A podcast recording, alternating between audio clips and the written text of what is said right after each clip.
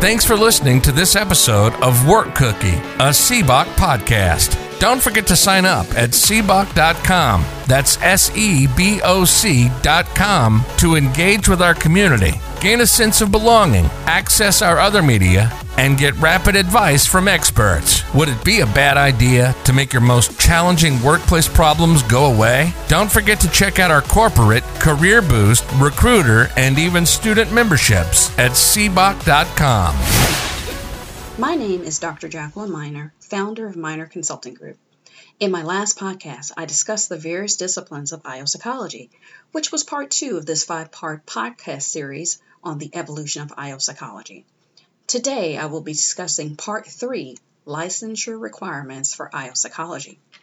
Several years ago, a hot topic among IO psychologists and debated by the Society for Industrial and Organizational Psychology was around licensure.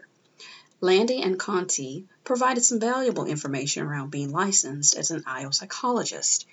Researchers described how there is a difference between licensure of the title psychologist, which is known as the title law, compared to the practice of psychology, which is known as a practice law.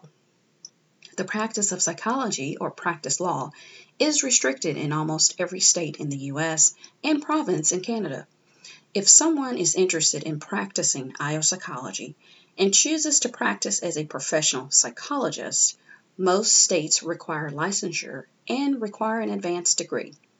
The specifics and restrictiveness of state and province licensure requirements differ, but they have a few main requirements in common as outlined by the Society for Industrial and Organizational Psychology.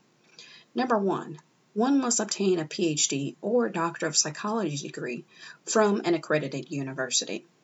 Number two, one must be supervised for a period of time by a licensed psychologist.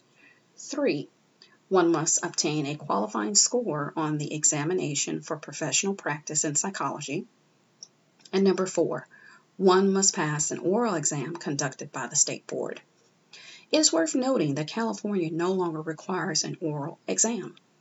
Texas, for instance, requires a license if you want to practice as a psychologist. This license pertains to clinical psychology or school psychologist and not those in IO psychology. So, if you are a professional in IO psychology and seek to practice as a professional psychologist, you should confer to the licensure requirements for your state. This concludes part three of this five part series on the evolution of IO psychology.